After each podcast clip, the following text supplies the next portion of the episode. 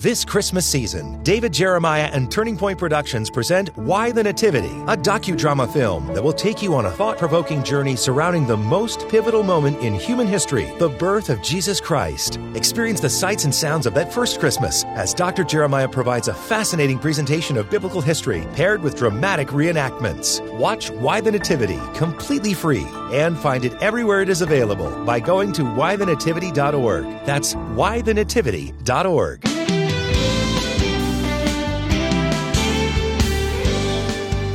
Welcome to Turning Point. Jesus has given many names and titles, but the one which was announced to the world on the first Christmas stands apart Savior. Today, Dr. David Jeremiah considers the meaning and majesty of that special title and why it was revealed at that particular time. Continuing his series, Why the Nativity, here's David to introduce today's message Why Call Him Savior?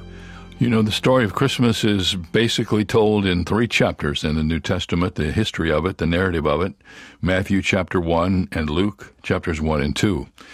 And of course, Luke 2 is the central passage on the story of Jesus Christ being born in Bethlehem and coming to be the Savior for all who will put their trust in Him. So today we're going to look at the 11th verse of Luke chapter 2 and try to answer this question today and again on Monday why call him Savior? If you have um, the study guide that goes with this series, this is lesson number 10. It's on page 117. If you follow along in the study guide, that's where you would go. And let me remind you that you can get all kinds of resources for this series, Why the Nativity, by going to our special website, which is whythenativity.org. There you will find out how you can view this um, beautiful uh, documentary, this beautiful docudrama uh, in beautiful Technicolor. It is just a gorgeous film. And you can find out all the other resources. There's some amazing things you can do to tell others about this film. And I told you uh, recently that it's off to a great start on uh, YouTube.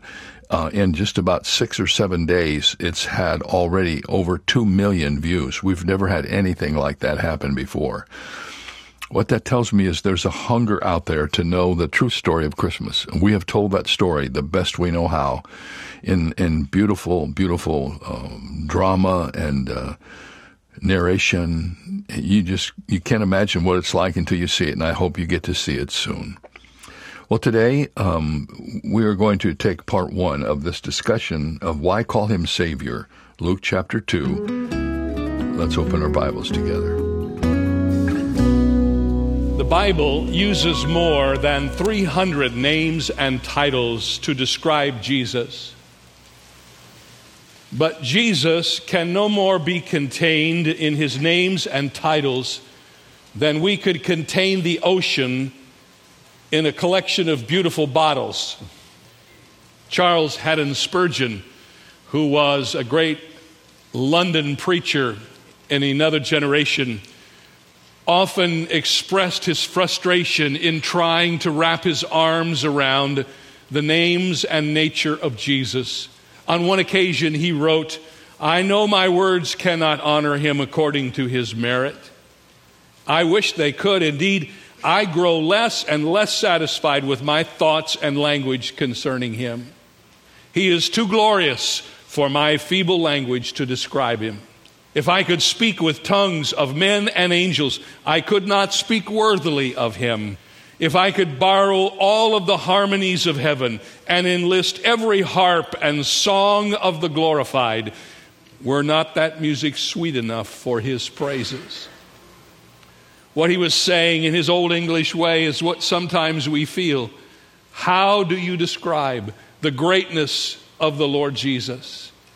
How can you use words to express all that he is and all that he means to us. The names of Jesus, if we could understand them all, would still fall short of declaring his glory and describing his greatness. Jesus is the name of the Lord's personality. Emmanuel is the name of his proximity to us. But Savior, oh, that name that name is the name of the Lord's purpose and his mission upon this earth. Jesus and Emmanuel are names that were given to the parents of our Lord by an angel.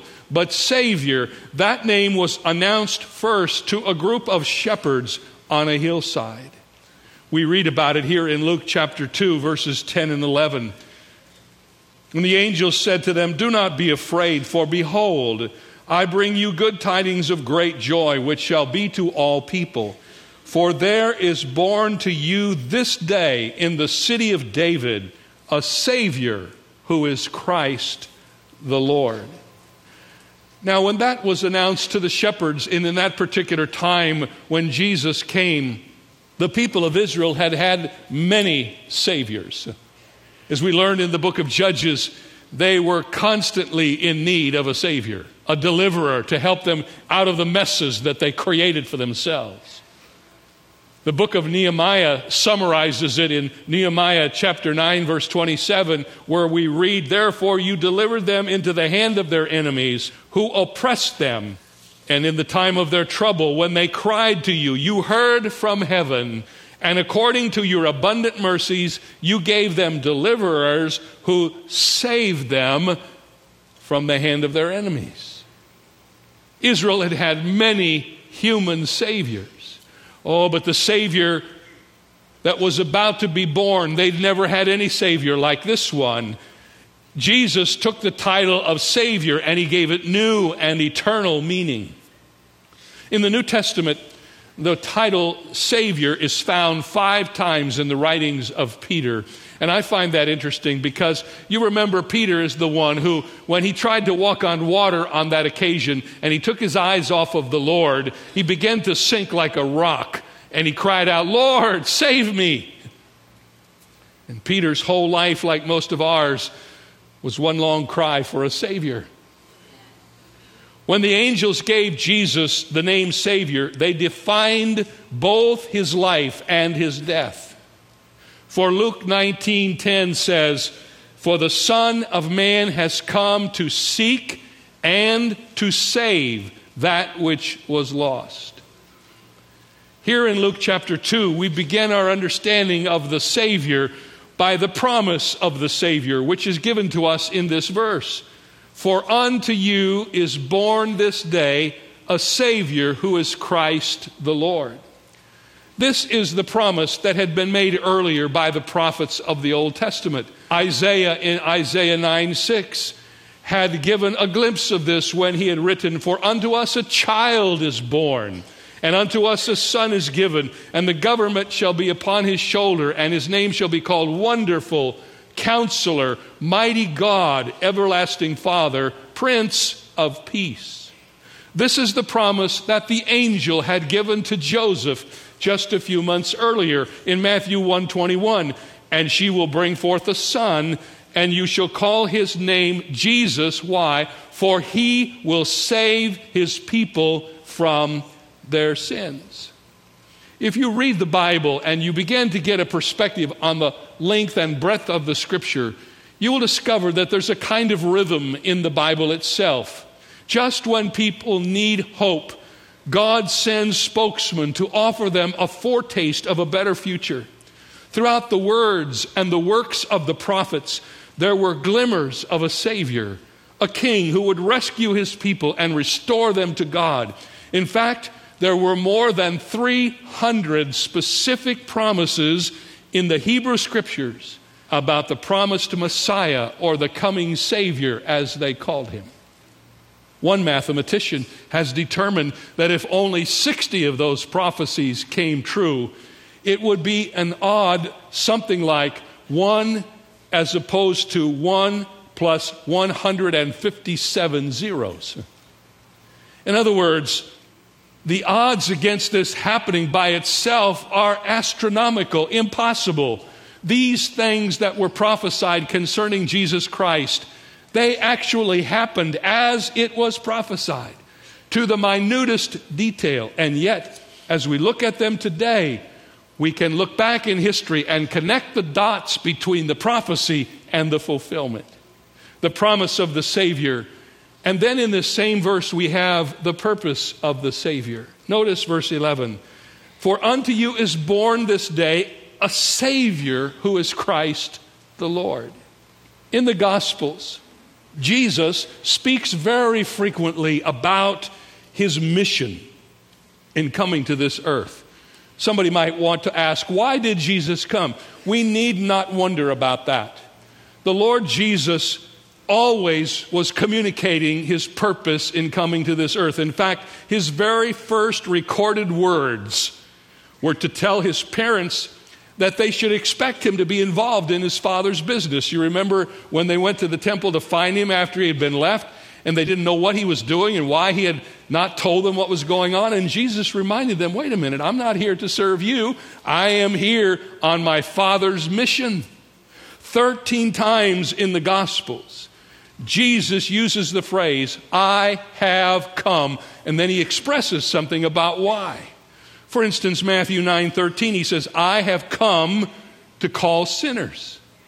John 5:43, "I have come in my Father's name." John 6:38, "I have come to do the will of God." John 7:29, "I have come from him and he sent me to you." And John 12:46, "I have come to shine in this dark world." If the written record is any clue, no sense of mission has ever been brighter.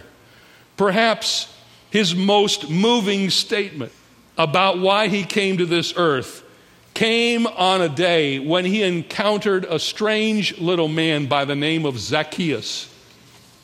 Zacchaeus was a man of wealth and distinction. Yet when Jesus passed through his town, this little man ran ahead of the crowd and climbed up into the branches of a tree so that he could get a good look. And when Jesus came by, he called him by name. I've always thought, I wondered what you would do if something like that happened to you. You know, he doesn't know who you are, but he calls you by your name. He called him by name and invited him to lunch. Now, there's another thought. What would you do if Jesus invited you to lunch? The Bible says he came down. and he went to lunch with Jesus. And when the townspeople heard about it, they were incensed because you see, Zacchaeus was not one of the model citizens of the city. He was a hated tax collector. And when they began to question Jesus about why he would eat with such a person, his response was Luke 19:10, "For the Son of Man has come to seek and to save that which is lost." Now, it is here that the ancient Jews and many modern religious people, like some of us perhaps, and people that you know, have misunderstood the purpose of the coming of the Savior. You see, in the days of our Lord's birth, the people of Israel were looking for a different kind of a Savior. They wanted to be delivered from the Romans who ruled over them. They wanted their Savior to set them free physically. And Jesus had come to set them free spiritually. And before we criticize them, we are not far behind them today, are we? We want a Savior too. We want to be saved from our bad marriages. We want to be saved from our indebtedness, from our boring jobs. We want to be saved from our meaningless lives. But He came to save us from our sins. We want Him to save us from the sins of others. It is not our sins that are upsetting to us. We are frustrated by the sins of others. Lord, please come and save me from the sins of my neighbors, or from the sins of my husband, or my wife, or my boss. But in spite of the fact that many modern messages pander to that kind of gospel, that is not the gospel at all. Jesus did not come down here primarily to save us from our marriages or from our businesses or from our personal physical failures. He came to save us from our sins. And when we are saved from our sins, those other things begin to flow out of that. But you can go to churches sometimes now, week after week, and never hear anything about being saved from your sin. What you hear is how to be saved from your problems. My friend, if you are not saved from your sin, you will never be saved from your problems. Jesus did not come to make our lives better, He came to save us from our sin. And in spite of the fact that we know that, we are easily swayed by feel good messages about how Jesus can make it all better. The Savior came to save us from our sin. And the Bible says, in order to do that, according to Luke 19:10, he had to seek us first. He came to seek and to save that which was lost. I remember growing up, we used to sing a little chorus in our youth group that went like this I found what I wanted when I found the Lord. And that's a beautiful little phrase, and it was a great tune, but it's bad theology because we weren't seeking the Lord, He was seeking us. You say, Well, I'm here, I'm seeking the Lord. Well, if you're seeking the Lord, it's only because He sought you first. He put you in a seeking mode so that you would hear the gospel. And the Bible says that man will not come to God unaided. In Luke chapter 15, one of my favorite passages, we're told about the lost sheep and the lost coin and the lost son. All of them had to be sought by the Savior, just as today we must be sought as well. Oh, my friends, there is music and majesty in Jesus' statement. One focus, the lost. Two actions, to seek and to save. Jesus came to this earth, listen to me, on a rescue mission. The Savior is needed to seek the lost, and the Savior is needed to save the lost. He came to seek and to save. If He found us and didn't save us, we'd be in the same position we were before. But He came to save us. Now, I have to tell you, that word has fallen on hard times. We use every word that we can come up with from the dictionary except the word saved. I remember growing up as a boy, it was a common thing to ask somebody if they'd been saved. I remember one little foray into the witnessing arena when I was a student at Dallas Seminary. I was taking some courses at North Texas State University, some graduate courses, and I was going through a period of time, now, you've probably never been through a time like this, when I was feeling very guilty that I was so busy about doing the Christian thing that I wasn't witnessing. I had probably heard a message on witnessing that had put me under a guilt trip. And so I determined I was going to witness, and I went to my class and sat next to a friend, and I'll never forget this. I asked him, Are you saved? And he said, I'm not interested in being saved from anything except from nuts like you. That's what he said. It sort of set my witnessing program back a few weeks.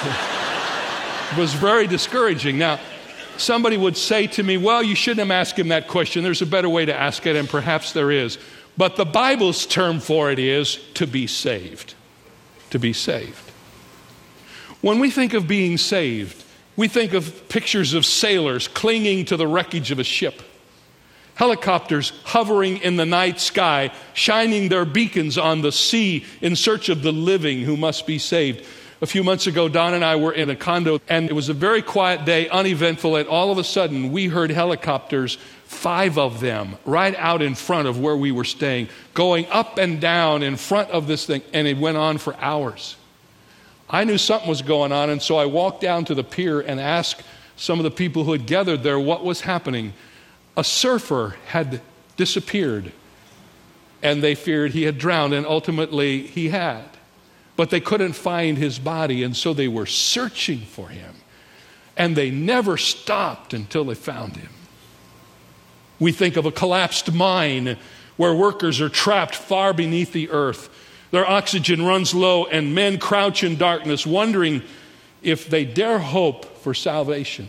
We think of a little girl at the bottom of a well, or even the favorite word picture of a single stray sheep trapped on a perilous slope. The Coast Guard will find those lost sailors, and no taxpayer will ever complain about the expense. The miners will not be abandoned. The little girl must see the sunshine once more, and the one sheep must be rescued from danger. These situations are urgent, and when we see them on television, we stop and we pray and we wait. We may not even know any of the people, but instantly we find ourselves identifying with them and praying that somehow they will be rescued. They are lost and they need to be saved. But, ladies and gentlemen, these temporal situations are transcended by the true tragedy of men and women who are lost in their own rubble of sin and darkness and pain. And often, even without knowing what they are longing for, our world's inhabitants are crying out to be rescued.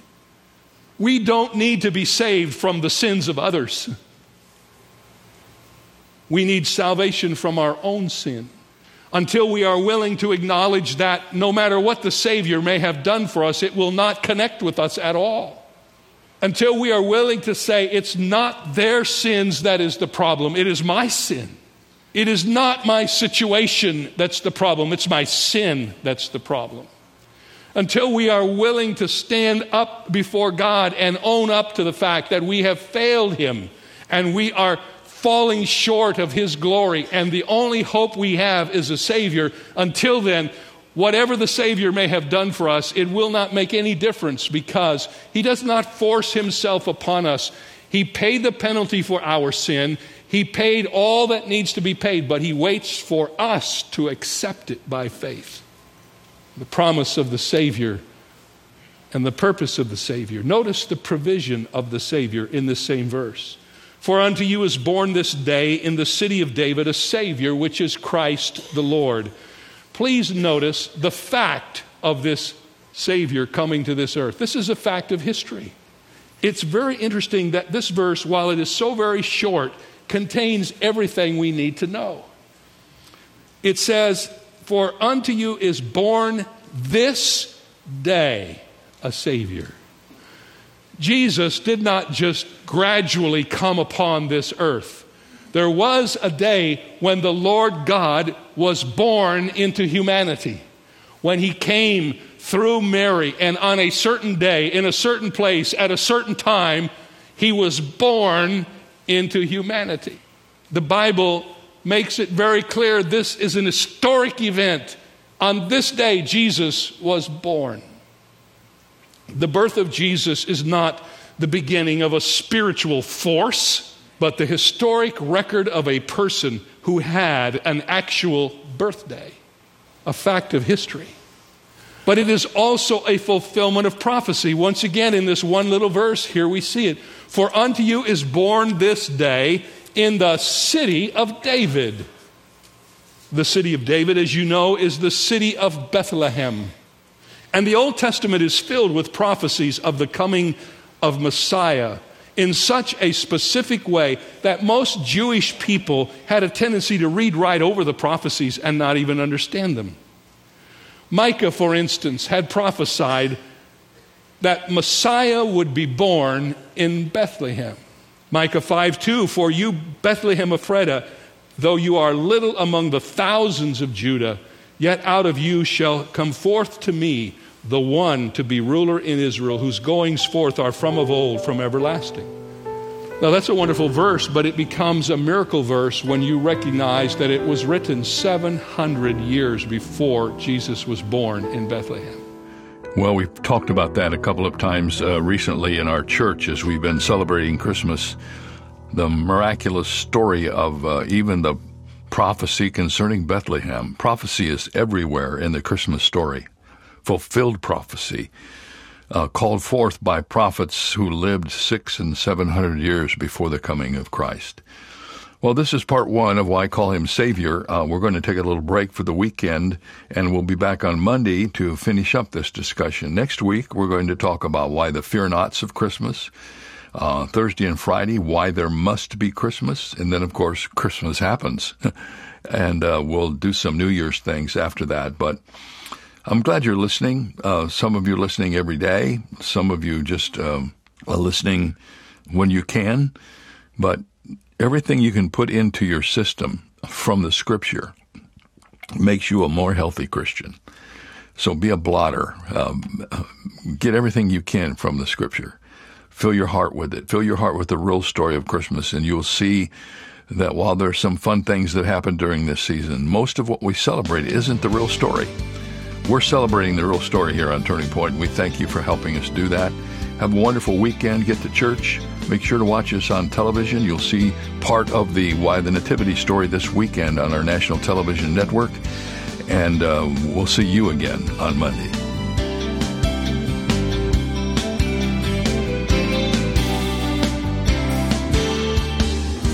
For more information on Dr. Jeremiah's series, Why the Nativity, please visit our website. There you'll also find two free ways to help you stay connected our monthly magazine, Turning Points, and our daily email devotional. Sign up today at davidjeremiah.ca slash radio. That's davidjeremiah.ca slash radio. Or call us at 800 946 4300. Ask for your copy of David's 365 day devotional for 2023 Moments with God. It's a powerful tool for daily inspiration in the year ahead. Perfect as a gift or for your own study, and it's yours for a gift of any amount. You can also purchase the Jeremiah Study Bible in the English Standard, New International, and New King James versions. Get the details when you visit our website, davidjeremiah.ca/radio. This is David Michael Jeremiah. Join us Monday as we continue the series, Why the Nativity, here on Turning Point with Dr. David Jeremiah.